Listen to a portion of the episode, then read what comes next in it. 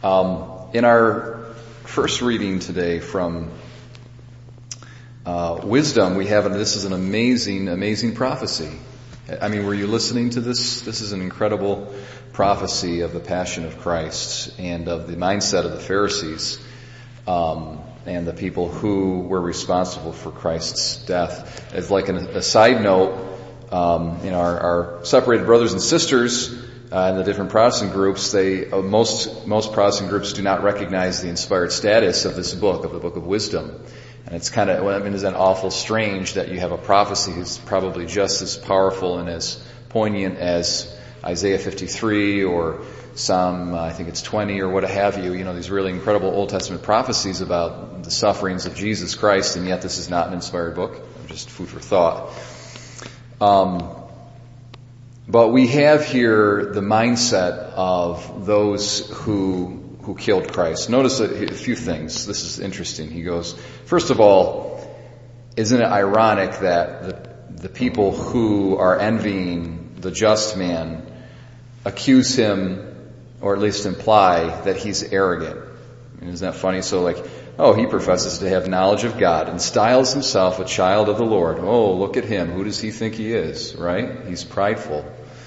So I mean, it's, it's very ironic that the people who really have the pride in their souls are accusing the just one as being prideful. Um, his his life is not like others. Uh, to see him is to merely see him is a hardship. He's the censor of our thoughts. Isn't that isn't that interesting? He reproaches us for transgressions of the law. So, you know, we need to maybe examine ourselves and, and, say, you know, is there is there anybody that's like that in our life? let's let's uh, beware of that because this is the same mindset, you know, that the Pharisees had. His ways are different than our ways. You know, how do we relate to people whose ways are different from ours? What's interesting here, beyond all of these little points that I'm making, is I think. Um, the main, the main, one of the main things that the Pharisees did when, when they crucified Christ is they said, look, if you're the son of God, come down from the cross. And, you know, if you're the son of God, isn't God going to help you, right? If you really are who you say you are, just the very fact that we can kill you and make you suffer and bring all this kind of misfortune into your life, uh, proves that you're not who you say you are, that God's not really with you. Because if God was with you, He'd magically come down and save you and make everything okay. Uh, and that's what the Pharisees said with Christ hanging on the cross. Um, and that's what they're prophesied here as, as, as saying. Um, you know, something interesting again, uh, another, another religion outside of ours, uh, the Islamic religion. That's precisely the reasoning of the Muslims, why Muslims do not believe that Jesus Christ was, um, was killed on the cross.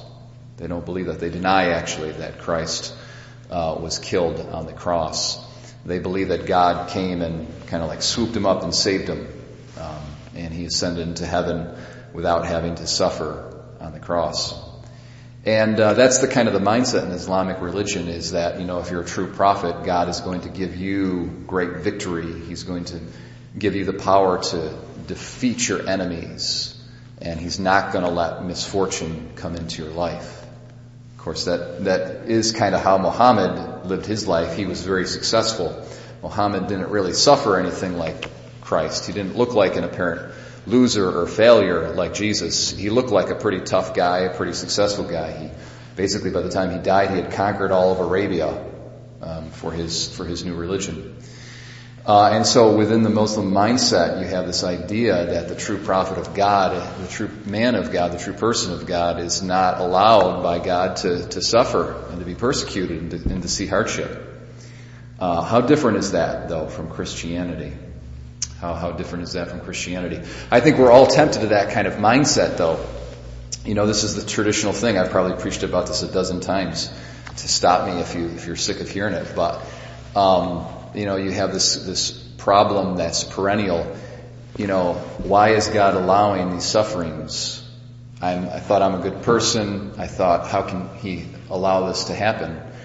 And uh, you know, can you imagine if that was Jesus' mindset, right? That, right? That wasn't, of course, Jesus' mindset. He understood that his suffering was meaningful, and it was so meaningful, it was, it was ordered towards the redemption of the entire human race. Um, and so, uh, God does allow suffering in our life, and uh, he he doesn't allow us to bypass the cross and go directly to the crown. He wants us to have the crown, but he asks us first to go through the cross.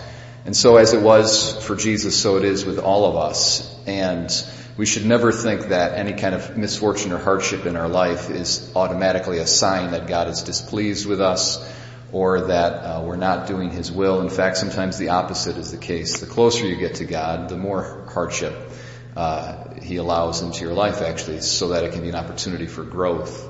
Um, one of the saints, I can't remember who it was, said, you know, God, if you treat your friends like this, I, I can't imagine what you do with, with your enemies. And, uh, you know, there's another saying, I think it's from St. Louis de Montfort, is that um, uh, God has a cross for each of us that's custom made. So no two persons' crosses are the same. He's he's measured it out. You know, Jesus himself is a carpenter, so he knows how to measure out crosses. He knows how to weigh them. He knows, okay, this person can't really handle too rough of a cross, so I'm going to kind of sand it down a little bit, smooth it out. Uh, this person can handle a little rougher cross, so I'm not going to, you know, put it on the on the sanding belt.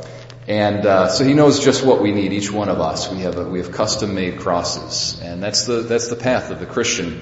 And we're only following in the path of Jesus Himself uh, when we embrace the cross and when we look at our sufferings as uh, meaningful and as uh, something that has great precedence in the life of Christ himself.